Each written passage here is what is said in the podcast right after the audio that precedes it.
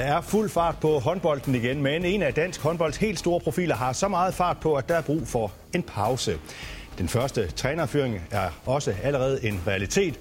Og så er fire hold kommet rigtig godt i gang, mens en af store favoritterne er kommet sådan en halvskidt fra land. Velkommen til håndboldmagasinet Overtrådt.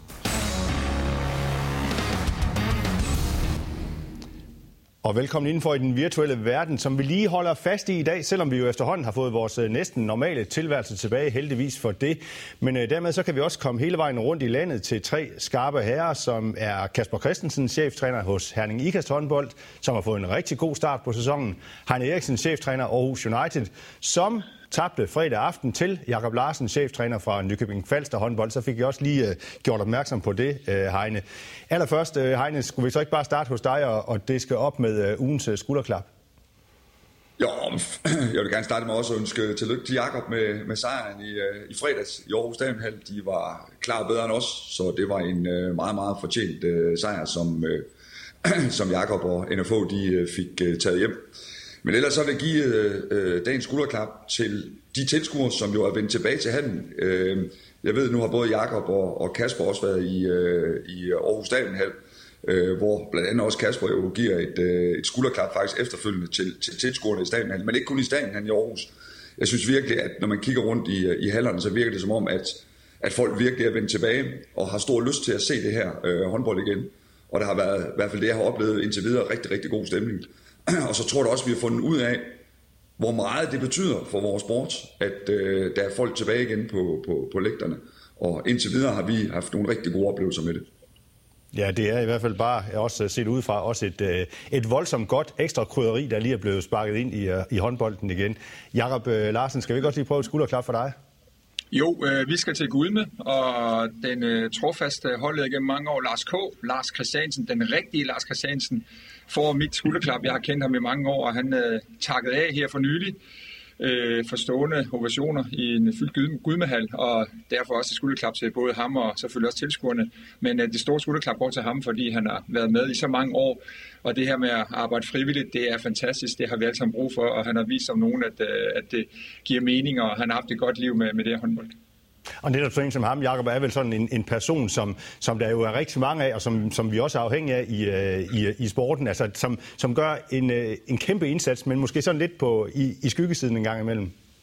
Ja, vi er dybt afhængige af de frivillige kræfter i alle håndboldklubber. Øh, og det, at der findes nogle ildsjæle rundt omkring, øh, eksempelvis ved Lars K., det er fantastisk. De findes alle steder, og jeg kunne give skulderklap til mange af de her frivillige, men øh, nu er det Lars K., som har valgt at takke af. Det er ham, der får det, øh, og de findes mange steder. Dem takker vi alle sammen. De er guld værd for os alle sammen. Sådan fedt. Kasper, øh, et skulderklap også for dig. Ja, øh, vi skal til første division herre og Grænsted. Øh, det er sådan et øh, projekt, der går lidt under, under radaren.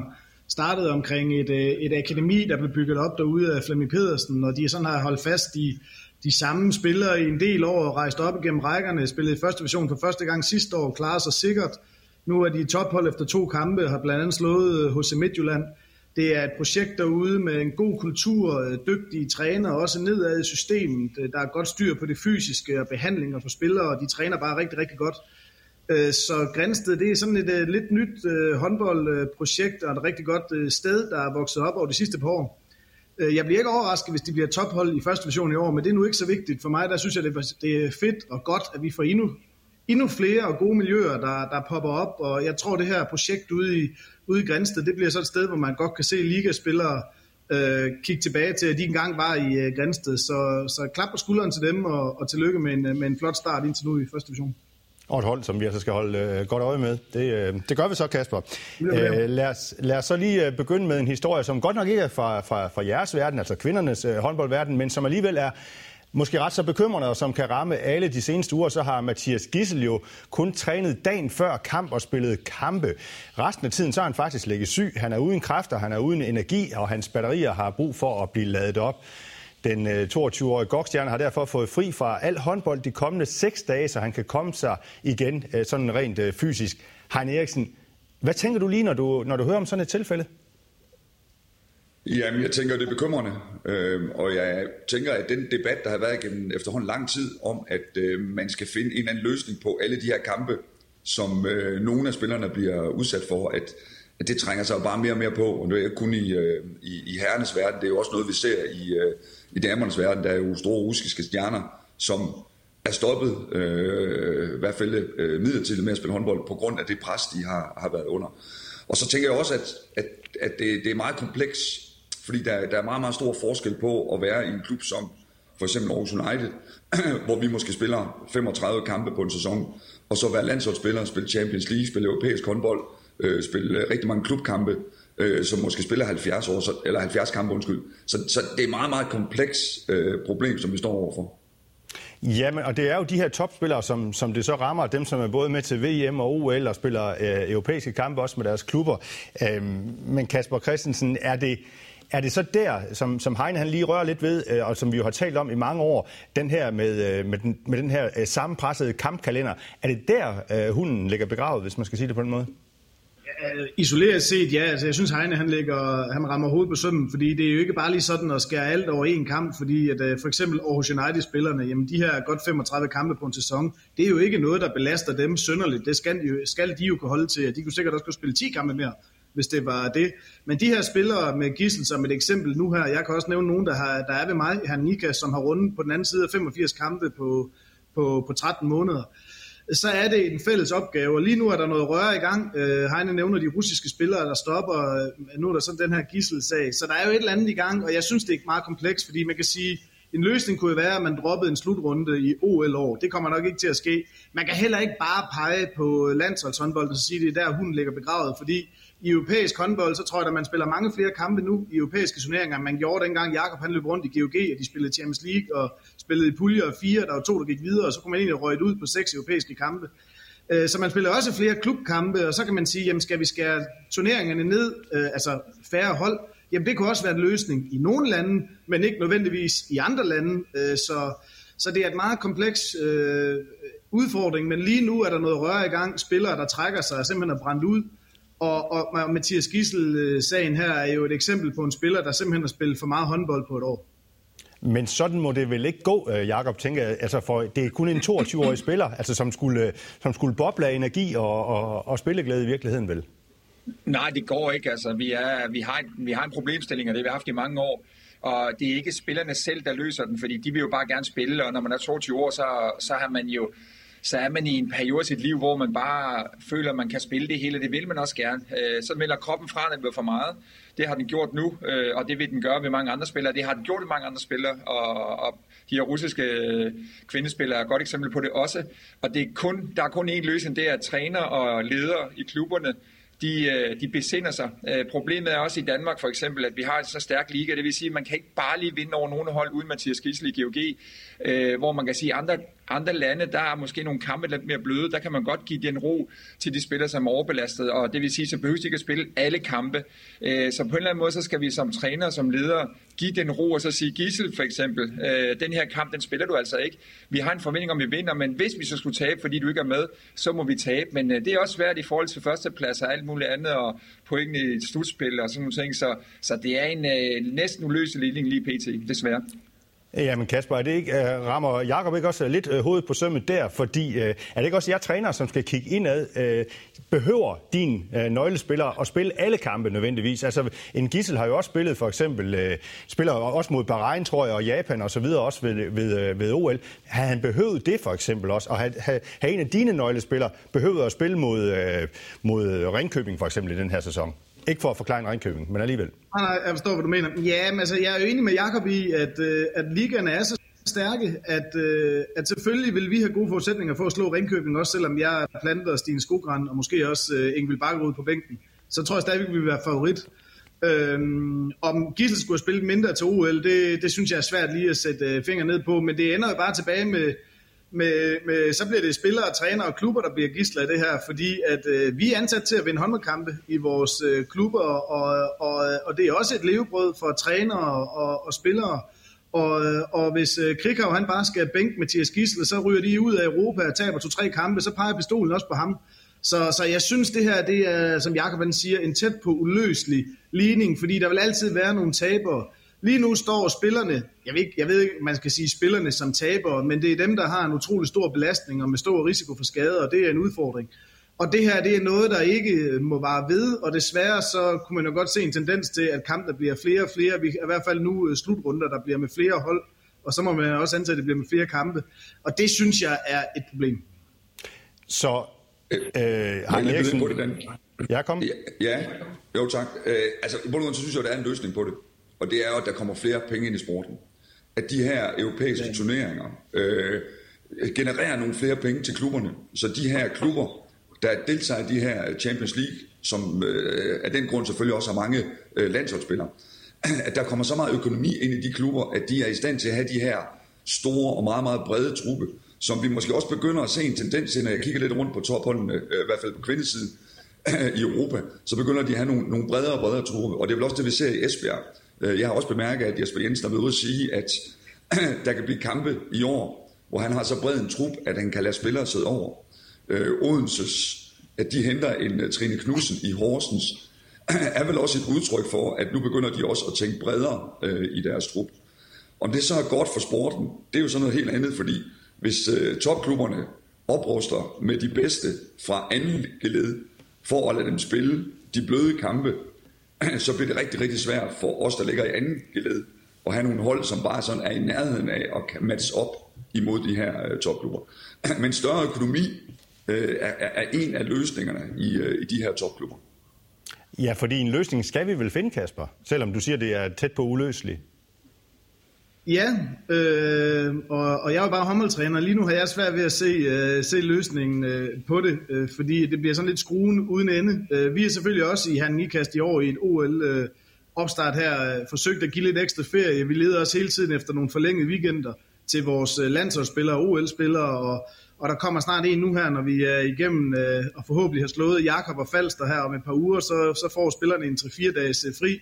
Og det bliver måden, vi forsøger at gøre det på, simpelthen at give lidt mere fri i den her sæson, øh, og dermed komme til at træne lidt mindre og håber både på, at det kan give noget fysisk og ikke mindst noget mentalt, øh, mental ro. Øh, men, men hvad løsningen er øh, øh, på den lange bane, det, det er jo færre kampe, og hvordan det bliver skåret an. Så det ikke kun er i Danmark, man sidder med den her problemstilling, men i hele Europa og på tværs af ligaer, det, øh, det, ligger, det ligger totalt lidt over min forstand, må jeg kende. Men løsningen færre kampe, men løsningen er vel også, at, at du sparer en af dine spillere en gang imellem, hvis du kan se, at hun er hårdt belastet, eller hvad? Øh, ja, det er klart. Altså, det, det er det ansvar, jeg sammen med min sundhedssektor har til hver en tid. Det gælder uanset om det er en OL-spiller, eller landsholdsspiller, eller ikke en landsholdsspiller. Så det er, jo, det er jo en beslutning, vi tager fra kamp til kamp hver eneste gang for alle spillere. Men, øh, men jeg må da også sige, at jeg har da svært ved at se, øh, at vi her Nikas kommer til at spare spillere øh, øh mod, mod dygtige modstandere, og så siger jamen, så har vi så nok bare en større chance for at tabe. Sådan spiller klaver det ikke. Det gør det i hvert fald ikke i mit bagland. Jakob? Ja, men jeg vil også, altså, vi, vi prøver jo at monitorere vores spillere på den måde, at, øh, at vi gerne vil have dem til at ligge i, øh, i den her grønne zone. Alle, der har været på mastercoach-kurset, kender det her med sweet spot og grøn zone og rød zone og så videre. Øh, hvis de kommer til at træne for meget, loaden bliver for høj, så ligger de i rød zone, og det går ikke, fordi så risikoen for skade, den stiger betragteligt. Så det der med at få dem ned i grøn zone så meget som muligt, og der tror jeg, at Kasper på noget af det rigtige, fordi jeg tror ikke, at vi får overtalt IHF, IHF, OL-arrangørerne til at sige, at vi skal have spillet færre kampe. Øh, og jeg tror heller ikke, at den danske liga er interesseret i at spille færre kamp, fordi at sådan som os, som ikke er europæisk kamp i år, og det samme med Heine op i Aarhus, vi vil jo gerne spille de her 35 kampe, fordi det, det er næsten for lidt, øh, men det er i hvert fald et minimum. Og det vil sige, at ligaerne kan ikke spille færre kamp heller. Øh, så jeg tror, det handler meget om hele tiden at få dem ned i den her grønne zone, pigerne, øh, og drengene også for den sags skyld, hvad hedder det, og, og det gør man jo ved at give dem den der ro, som Kasper snakker om en gang imellem forlængede weekender. Måske lade være med at træne den ekstra gang, fordi man er så forhippet som træner på, nu skal vi træne det her, vi skal lige de her tre kombinationer overstået, vi skal lige have det her på plads, øh, men, men man risikerer bare at bringe dem i fare og skubbe dem over kanten. Så det med at give dem ro, når de spiller så mange kampe, og tro på, at kampene det er nok til også at udvikle dem, det tror jeg på, det er nemlig, så tror jeg, at vi sådan i løbet af sådan en sæson kan bevare dem i grøn, max, gul zone igennem, øh, igennem sådan en øh, lang sæson med masser af kampe. Også de bedste spillere. Så måske, måske færre træningsdage, eller hvad siger du? Tag dem ud af ja, træningen en gang med jeg. Ja, lidt, lidt færre træningsdag. Også en opstart. Øh, jeg synes, vi blev kloge alle sammen. Vi har ikke de der svineopstarter, som vi havde i gamle dage, hvor vi løb øh, 10-20 km hver dag, og lige skulle træne håndbold og spille 17 træningskampe. Det vi holdt op med, det synes jeg også er et redskab. Øh, godt nok har vi mange skader stadigvæk, så, så, så det er ikke fordi, vi har ramt fuldstændig plet øh, endnu, men, men ingen tvivl om, at jo, jo oftere de kan træne i det, vi kalder grøn zone, jo bedre er det for risikoen. Øh, og det vil sige, at øh, monitorere dem, finde ud af, hvor de ligger henne, øh, det tror jeg er vejen frem, sådan så, sådan så de trods alt for det meste spiller, mens de er friske. Men nu har Gissel jo også kun trænet dagen før kamp, stort set, og så kun spillet kampe, så han har jo også fået sine træningspauser, og alligevel så er det gået galt for ham. Jo, man prøver at tænke, hvor mange kampe han har spillet, hvor mange sæsoner han har gjort det nu, og hvor få lange pauser han har holdt, fordi altså, du har også brug for en ferie, der varer længere end øh, en forlænget weekend. Du har også brug for en pause, der rækker længere end en, øh, en to dage ude i fremtiden. Nu får han seks dage, og det kan man så diskutere med lidt for lidt. Hvis du spørger en læge omkring øh, overbelastning og overtræningssyndrom, så er seks dage jo ikke nok. Øh, han burde jo få 14 dage, tre uger, hvor han ikke skal tænke på håndbold. Så kan han løbe en tur, og han kan styrketræne lidt og, og få overskud tilbage. Øh, men, øh, men seks dage er trods alt bedre end ingenting, og trods alt godt, de kan give ham det. Sådan lød det fra øh, tre øh, kloge hoveder, som trods alt forsøgte at finde en løsning på den her problematik, som er en øh, problematik, som vel skal løses i, i håndboldens verden.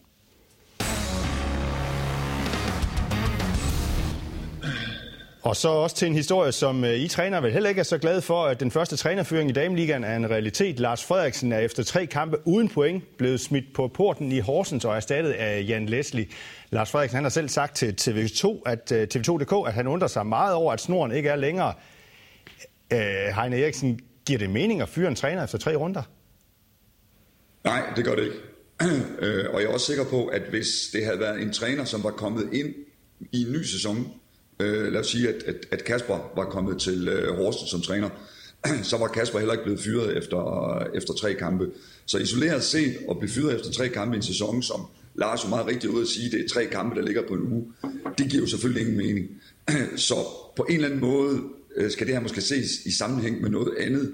Øh, og så ved jeg ikke, om det giver mening, fordi jeg kender ikke noget til, øh, til situationen og hvordan det har været i, i Horsens. Men det gør selvfølgelig ondt på en træner, fordi Lars har været en rigtig, rigtig god kollega, også for mig. Og det gør selvfølgelig rigtig, rigtig ondt, at, at han nu har mistet sit, sit job. Men Kasper Christensen, øh, Horsens har jo meldt ud, at de, de satte sig stort, og de var også tæt på skandalen i sidste sæson, hvor de sådan var på, på nippet til at rykke ud. Burde de allerede der så have sagt uh, tak for samarbejdet til Lars Frederiksen? Altså hvis Lunden har været så kort, at uh, Lars han skulle fyres, som han jo så blev efter tre nederlag på en uge, altså en uge inde i sæsonstarten, så skulle de have gjort det i sommer. Jeg synes, det her det peger tilbage på ledelsen. Øh, vi kan hurtigt blive enige om, at Horsens er underpresteret. Jeg læser også, at Lars han er ude og lægge sig fuldstændig fladt ned i forhold til sæsonstarten i år, og har sagt, at det har ikke været godt nok. Horsens var faktisk i akut nedrykningsfare sidste år og sluttede øvrigt også sæsonen med at ryge ud i pokalturneringen op i Vendsyssel. Så jeg tror, alle er enige om, nok også Lars, at resultaterne ikke har været gode nok i Horsens. Når man så starter sæsonen med pistolen for panden, som det har vist, at Lars han gjorde, så synes jeg, det er skrækkelig ledelse, at man ikke tager øh, beslutningen i sommerferien. Og hvorfor gør jeg det? Det er fordi, at øh, nu viser det sig så, at det jo kun er resultaterne. Vi er selvfølgelig en resultatorienteret verden, men det er kun resultaterne, der har styret. Nu tabte de så tre kampe. Hvad nu, hvis Horsens havde spillet helt skrækkeligt i tre kampe, men med Song, hun har lukket burt ned og haft 22 redninger øh, indover, og så de har fået tre point, så de ikke fyret ham. Men præstationerne kunne principielt have været dårligere endnu. Og det næste, det er, at nu kommer Jan Leslie så ind, øh, og nu har man egentlig bare givet ham dårligere forudsætninger for at lykkes, fordi man burde måske have lavet skiftet. Hvis Lars alligevel havde pistolen for panden i en sådan grad, så burde man have gjort skiftet i sommer, så givet en ny træner forudsætninger for at sætte noget op, eller bedre forudsætninger for at sætte noget op på en opstart. Så, så jeg synes, det her, det, øh, det peger tilbage på en ledelse, som, øh, som ikke har været stærk nok, måske heller ikke har været tæt nok på, hvad der egentlig sker i dagligdagen, og så er man gået i panik, fordi Horsens har tabt tre kampe på en uge, og uagtet at histor- eller, undskyld, resultaterne har været for dårlige i Horsens, fordi det synes jeg, de har, så synes jeg, at det er pistolen peger tilbage på ledelsen. Jakob, hvad tænker du om den her uh, sag at blive fyret efter tre kampe? Jo, men altså, det er jo klart, som træner kan jeg ikke bifalde, at man fyrer en træner fra tre kampe. Øh, og principielt, øh, og det skal også være, er imod, at man træner, fyrer træner midt i det hele. hvis, man, hvis man er utilfreds, eller hvis man bare ikke passer sammen med en klub, øh, så skal man jo have fundet ud af det, og det skal man så løse, når sæsonen er gået. Øh, jeg ved men, godt, de forlæng, men de forlængede alligevel hans kontrakt i december med to år. Ja, og det er, det, der, det er også det, der undrer mig, fordi at, øh, hvis, de, hvis de kan miste tålmoden efter tre kampe, øh, så burde de måske allerede dengang, da resultaterne heller ikke var der, som Kasper siger, have overvejet, hvad man ville med fremtiden. Øh, det har de så ikke gjort. Øh, han er åbenbart hængt i en tynd tråd, uagtet de forlænget med ham. Øh, og, og det undrer mig også. Øh, nu ved jeg ikke, hvad der ligger til grund for det. Det ved kun de. Øh, og der er altid mere, altså der er altid mere, end der lige dukker frem i, i medierne. Øh, men det er meget, meget hurtigt, og jeg synes ikke, øh, det vidner om handlekraft, det vidner mere om, øh, om man ikke har haft styr på tingene internt øh, inden da. Og som også Kasper siger, øh, det giver Leslie rigtig, rigtig dårlige forudsætninger for at præstere nu her på den korte bane. Øh, selvfølgelig vil der komme en øh, chok-effekt på onsdag mod os, det ved jeg, og derfor ved jeg også, at det bliver en meget, meget svær kamp nu. Øh, men, øh, men, men, men det skulle man have tænkt over, sådan, så man kunne have givet den nye træner ro til at arbejde videre med tingene. Men øh, sådan er det ikke blevet, og sådan har det ikke været, og, og det må vi også respektere. Øh, der er nogen, der træffer beslutninger, som er på højere sted end træner, og, og det er sådan, det er den her verden. Ja, Heine, øh, hænger de allerede lidt i bremsen nu, Horsens? Altså, de har 0 point efter de her tre kampe i forhold til øh, at, at nå øh, slutspillet. I, I er jo måske et af de hold, som, som de gerne vil øh, konkurrere med om at, at komme med i slutspillet. Horsens kan sagtens slå øh, slutspillet. Altså, vi ligger med to point efter tre kampe. Øh, Horsens har tre kampe, 0 point. Øh, vinder de deres øh, indbyrdes opgør med os, jamen så har de allerede taget de, øh, de to point på os. Så Horsens er langt, langt, langt væk fra, fra at komme med i øh, slutspillet. Eller, eller det, det kan de sagtens nå. Men jeg synes også, det vidner lidt om måske en, en ledelse, som også måske har overvurderet den øh, spillertrup, de har. Øh, at de har tabt de her tre kampe. Altså, Ajax er en svær størrelse starten af sæsonen. Øh, øh, Randers er kommet godt for land. Altså, jeg tror også, det er en ledelse, som på en eller anden måde måske overvurderer lidt den spillertrup, øh, som de står med. Øh, og det tror jeg også er en, øh, en del af det. Øh, og Horsens, øh, jeg har stadigvæk Horsens til et hold, som enten kommer i slutspillet, eller kommer meget, meget tæt på at komme i, øh, i, i, i slutspillet. Men nødvendigvis jeg er, meget enig, jeg er meget enig med Heine. Jeg ved, nu bryder jeg ind her, undskyld. Men jeg er meget enig med Heine omkring uh, truppen. Uh, at de hold, der ligger og kæmper formodentligt om at skal snige sig ind på de der 7. og 8. pladser, der, øh, der tog jeg som træner med de nuværende trupper hellere den trup, øh, Heine så flot har sammensat i Aarhus, og i øvrigt også øh, Jakob Andresens trup i, i Silkeborg, som jo i min verden skal være et stensikkert slutspilshold med, med det materiale, de, de har i år. Og jeg synes også, der ligger en vis overvurdering af truppen. Jeg kan se, formanden er ude og fortælle om fantastisk meget talent i truppen. Jeg tror, vi alle sammen er enige om, at der er nogle dygtige spillere i Horsens, men man skal bare lige huske, at øh, Nina Dano og Laura Damgaard, der er kommet ind som isoleret set dygtige spillere, de erstatter så Trine Knudsen og, og, og Petræn, der er til København, som også er dygtige spillere. Så på den måde, så, så synes jeg altså også, der ligger en vis øh, overvurdering af, af truppen, og måske også en manglende forståelse for, hvad det egentlig kræver at skal sammensætte et, øh, et, øh, et nyt koncept omkring nogle bærende spillere, som er taget ud fra for eksempel bænken i Viborg og stort set ikke har spillet i et halvt år, og så pludselig skal ind og trække rigtig mange minutter igennem. Så, så jeg er enig med Heine der. Jakob? Ja, ja, ja, og jeg vil også gerne supplere det, og nu, nu spiller vi mod Horsens på, øh, på onsdag, det vil sige, at jeg har set deres kampe, og, og specielt uh, indledningen af kampen mod uh, Kasper og Herning Ikast, der spiller du glimrende. Uh, Kasper tager til Mount Bad 6-9, uh, og der har de spillet superduper. Altså, der er noget med masse effektivitet, og Laura Damgaard god på brudene, uh, brudholdt et par gode kasser, og, og defensivt med aggressivitet og sådan ting, så jeg synes egentlig, at de viste i den kamp, langt hen ad vejen, at, at der er gods i dem, øh, at de så ikke kan bære den helt i mål, fordi de bliver for trætte og kommer til at lave fejl i slutningen af kampen. Det er noget andet, men, men der var tegninger til noget godt. Så ved jeg godt, de taber til Ajax, men Ajax, prøv at høre, de Ajax har vundet mange gode kampe mod de her hold omkring dem øh, de sidste par sæsoner. Øh, og det skal man respektere, også som Horsens ledelse. Øh, så kan det godt være, at de har sat næsten op, næsten op efter at vinde over Randers, men Randers spiller godt, øh, har spillet sammen nogle år nu, og det betyder bare meget. Så, så det er meget, meget utålmodigt, øh, og det er meget, meget forhastet, fordi jeg synes egentlig, der var tegninger til noget okay, især mod øh, Herning Ikast. Øh, så, så truppen var på vej den rigtige retning, synes jeg, men øh, det er bare min holdning, kan man sige. Sådan.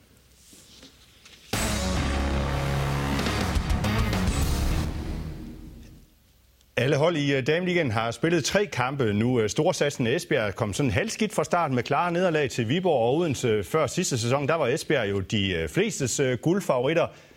Hvordan ser det lige ud i, i år? Jakob, altså, øh, I har jo også øh, 6 point lige pludselig efter, efter tre kampe. Er I øh, helt oppe i feltet der blandt, øh, blandt medaljefavoritterne? Nej, nu, altså, man skal jo altid huske at kigge på kampprogrammet, øh, når man kigger på pointene. Øh, vi har vundet over Ringkøbing og Skanderborg, så har vi en overraskende sejr lidt ude, eller overraskende sejr. Statistikken er jo mere på, på Aarhus' øh, hjemmebane. Øh, at vi så tabt i slutspil, det er sådan en anden snak, men, men generelt set, så har vi okay statistik med at stå op. Øh, så, så de kampe, vi har vundet nu, kunne man godt forvente, vi ville vinde. Nu kommer der en række svære kampe. Øh, Horsens venter nu med deres chok-effekt, så kommer Herning Ikas, og så kommer alle de store også senere, så vi må ikke drage nogen konklusioner. Esbjerg har tabt til Odense og Viborg. Det er hvad der kan ske. Øh, nu har de lige vundet en øh, lækker kamp i Champions League, vinder over København effektivt, så de er på vej på rette kurs, så, så vi må først gøre sæsonen op, når, når vi alle sammen har spillet mod hinanden. Så man skal ikke, øh, Kasper, have dybe panderynker på Esbjergs vegne, eller hvad? Nej, det tror jeg ikke. Øhm, jeg tror, at Esbjerg de, øh, de har i min verden den, den bredeste og bedst besatte trup herhjemme i, i Danmark, og de kommer også hen over sæsonen. Øh, Jesper har jo også været ude og lægge lidt tryk på den her OL-opstart, og også snakket lidt om skader og så videre. Det, som jeg måske synes, øh, Jesper og company dernede er kommet lidt omkring, det er, at øh, inden de slog øh, København på hjemmebane sidst, der havde de en sejr i ni gældende øh, kampe, altså fra slutningen af sidste sæson og til starten af den her sæson det var pokalkampen i Randers. Og der synes jeg, øh, Jesper og Esbjerg, de har været rigtig gode til at spænde det, som mange medier, i hvert fald i andre klubber, vil kalde en stor krise, og hvad skulle der nu ske? Jeg husker da i hvert fald, at vi her i Nikas tabte fire ud af fem kampe, og der, blev det, der snakker man da kan videre om, øh, der skal trænerfyring til osv. Øh, der synes jeg, at Jesper og company har været rigtig, rigtig gode til at spænde sig ud af den, og lidt hårdt sagt få det plantet af på. Det er også fordi, de har skader, selvom det er der også mange andre hold, der har. Så Esbjerg har underpræsteret i de sidste tre måneder. De har endda underpræsteret ret groft, hvis du spørger mig. Men om man skal være øh, nervøs på Esbjergs vegne, det vil jeg sige nej til. De kommer, de spillede, nu fik de en god sejr med København, de er på sporet i Champions League. Jeg tror, de kommer bullerne nu, og når tingene skal afgøres, både når grundspillet skal afgøres, og når det hele skal afgøres i Champions League og i, i DM-slutspil, så kommer Esbjerg til at være ikke bare en contender, de kommer også til at være topfavoritten herhjemme til at vinde DM. Så er de også din uh, topfavorit til det? Ja, det er de. Okay. Heine Eriksen, øh, jeg synes jo ellers, at det ser ud som om, at øh, Odense øh, har fået sat øh, snuden meget godt ned i sporet og, og buller af. Den der, jeg tænker på, øh, den der titel, som de så vinder i sidste sæson, tænker du, at det kan have gjort noget ved det her hold endeligt? Ja, selvfølgelig er det. Og så vil jeg gerne lige lidt den uh, tråd, som, eller den vej, uh, Kasper på vej ud af, hvor han jo ligesom siger, at sæsonen hænger sammen. Altså Kasper er inde og kigge på sidste sæson for Esbjerg også, og øh, den sæson, øh, som vi spiller på nuværende tidspunkt. Og hvis vi sådan bare lige skal flytte to sekunder tilbage til det, der skete i Horsens, øh, det var måske også noget med nogle sæsoner, øh, der ligesom øh, hænger sammen. Og der har Esbjerg jo så bare været sindssygt dygtig til at få parkeret øh, sidste sæson i forhold til samlagt øh, resultat. Odense, der er ingen tvivl om, Odense kommer til at matche Esbjerg helt til det sidste. Og det tror jeg faktisk også, øh, der er andre hold, der gør. Jeg synes, det ser sindssygt stærkt ud i, øh, i toppen af ligaen, og måske det stærkeste øh, nogensinde. Og hvis jeg kigger lidt på Esbjerg, så virker det måske også på mig som om, at øh, Jesper og Esper i øjeblikket er ved sådan at investere lidt i sæsonen også. Altså de arbejder med mange forskellige forsvarsopstillinger, øh, som måske har gjort, at, at der er gået rigtig, rigtig mange mål, øh, usandsynligt mange mål ind på, på Esbjerg, hvis vi ser bort fra, fra den Champions-kamp, de, de spillede i går. Så er der gået sindssygt mange mål ind på, på Esbjerg i de første kampe. Og jeg ser det måske lidt som en investering fra, fra Esbjergs side og fra øh, Jespers side nu her, på at få noget forsvar, som måske på den lange bane øh, i flere kombinationer kan blive, øh, kan blive rigtig, rigtig øh, stærk for dem. Så ingen bekymring for, for Esbjerg. Jeg tror på, at de står nok, øh, eller er sikker på, at når, når sæsonen skal, skal afgøres, jamen så er Esbjerg der selvfølgelig også. Så Esbjerg og Odense vil være der helt i toppen igen med Kasper Christensen. Har du også øh, holdet til at være helt, helt med i toppen? Ja, det tror jeg faktisk. Jeg tror faktisk, at vi, øh, vi kommer til at få en fin sæson. Og når det så er sagt, så, så er det jo marginaler til sidst. Det kan vi jo skrive under på sidste år, hvor vi vel var et mål fra i tre turneringer fra at have ramt øh, tre finaler, og var både øh, ja, lidt uskarpe, da tingene skulle afgøres, og også øh, monster uheldige. Vi er ikke topfavoritten, men jeg synes, at vi ligger i laget øh, under Esbjerg og Odense på lige fod med, øh, med Viborg. Øh, og så synes jeg da også, der er et par outsider i København og, og Jakobs øh, NFO, som man heller ikke skal afskrive det der, når tingene hedder slutspil, og, og hvis man har et godt grundspil, og os, vi skal forhåbentlig også ud og kæmpe i Europa, men de hold, der skal ud og spille Europa, begynder at få en belastning derude, så jeg synes, vi har en utrolig bred top, og jeg både håber og tror på, at vi her i Nikast også er med, når tingene de spidser til og skal afgøres til sidst. Det tror jeg, vi er. Tak til jer. Hermed ikke mere i denne omgang. Godt at have fået gang i øh, håndbolden igen, og som vi måske kan se på den her bold her, så har vi altså været i gang i mange år. Vi glæder os allerede til at vende tilbage igen om en uges tid. Tak fordi du kigger med. Vi ses.